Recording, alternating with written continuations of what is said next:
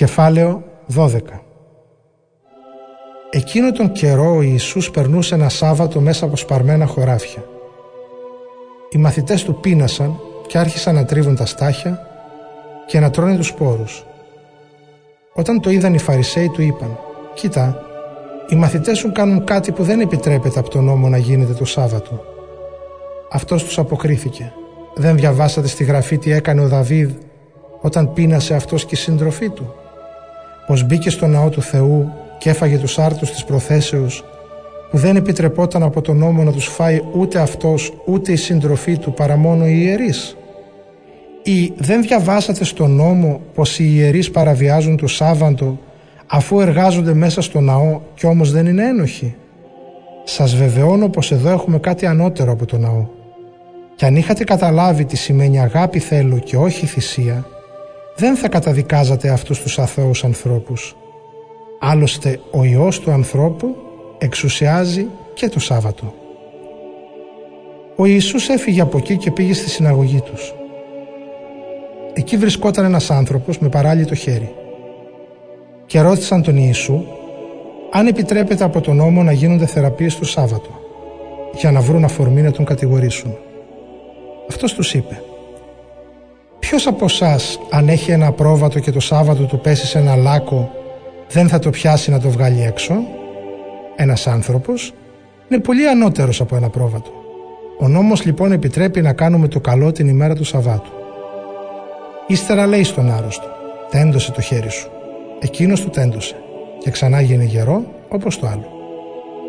Τότε βγήκαν έξω οι Φαρισαίοι και ύστερα από σύσκεψη αποφάσισαν να τον εξοντώσουν. Ο Ιησούς όμως το έμαθε και έφυγε από εκεί. Ο κόσμος πολύ ακολούθησε τον Ιησού και αυτός θεράπευσε όλους τους πάσχοντες. Αλλά τους διέταξε να μην τον διαφημίζουν. Έτσι εκπληρώθηκε ο λόγος του Θεού που είπε ο προφήτης Ισαΐας. «Να ο δούλος μου που διάλεξα, ο αγαπημένος μου που εγώ τον εξέλεξα. Θα δώσω το πνεύμα μου σε αυτόν και θα αναγγείλει στα έθνη την ερχόμενη κρίση. Δεν θα μαλώσει και δεν θα κραυγάσει, ούτε θα ακούσει κανένας στις πλατείες τη φωνή του. Το ραγισμένο καλάμι δεν θα το συντρίψει, το λιχνάρι που καπνίζει δεν θα το σβήσει, ποσό του οδηγήσει τη δίκαιη κρίση στη νίκη και στο όνομά του θα στηρίξουν τα έθνη την ελπίδα τους. Τότε του έφεραν ένα δαιμονισμένο τυφλό και κοφάλαλο και τον θεράπευσε. Και ο τυφλός και κοφάλαλος άρχισε να μιλάει και να τον βλέπει. Όλοι έμειναν κατάπληκτοι και έλεγαν «Μήπως αυτός είναι ο Μεσσίας, ο Υιός του Δαβίδ». Οι Φαρισαίοι όμως τους άκουσαν και είπαν «Αυτός δεν διώχνει τα δαιμόνια αλλιώς παρά με τη δύναμη του Βελζεβούλ, του άρχοντα των δαιμονίων».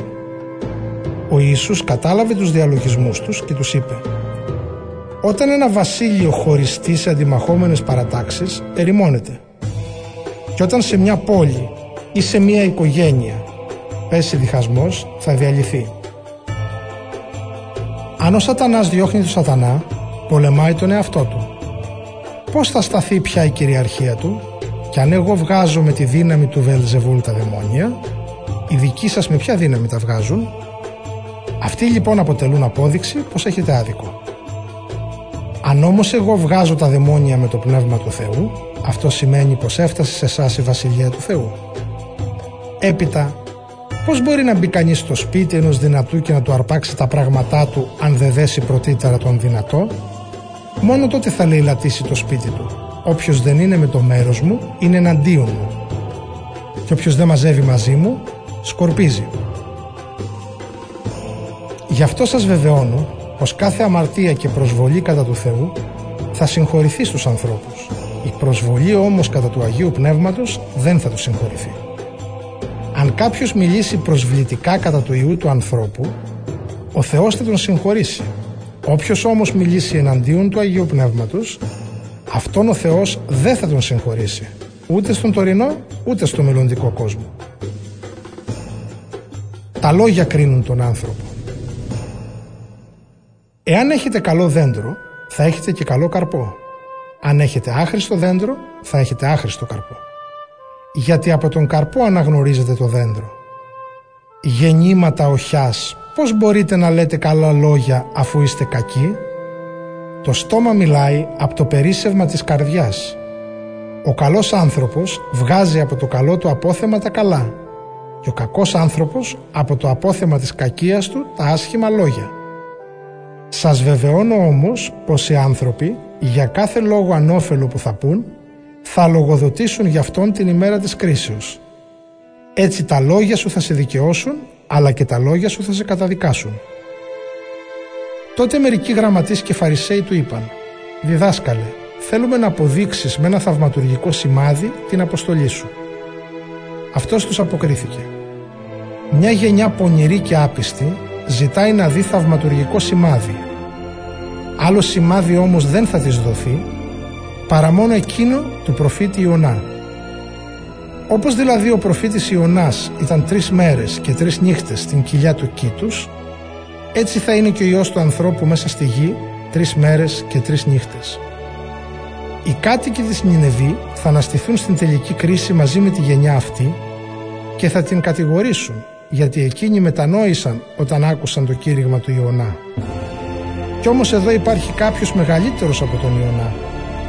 Η βασίλισσα του Νότου θα αναστηθεί στην τελική κρίση μαζί με τη γενιά αυτή και θα την κατηγορήσει γιατί εκείνη ήρθε από την άλλη άκρη του κόσμου να ακούσει τη σοφία του Σολομώντα. Κι όμως εδώ υπάρχει κάποιος μεγαλύτερος από τον Σολομώντα. Όταν το δαιμονικό πνεύμα βγει από τον άνθρωπο, περνάει από ξερούς τόπους, ψάχνοντας να βρει κάποιον να ξεκουραστεί. Μα δεν βρίσκει. Τότε λέει: Θα ξαναγυρίσω ξανά στην κατοικία μου, εκεί από όπου έφυγα.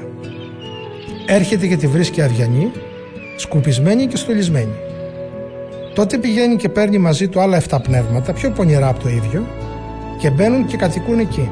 Και γίνεται η τελευταία κατάσταση του ανθρώπου εκείνου χειρότερη από την προηγούμενη.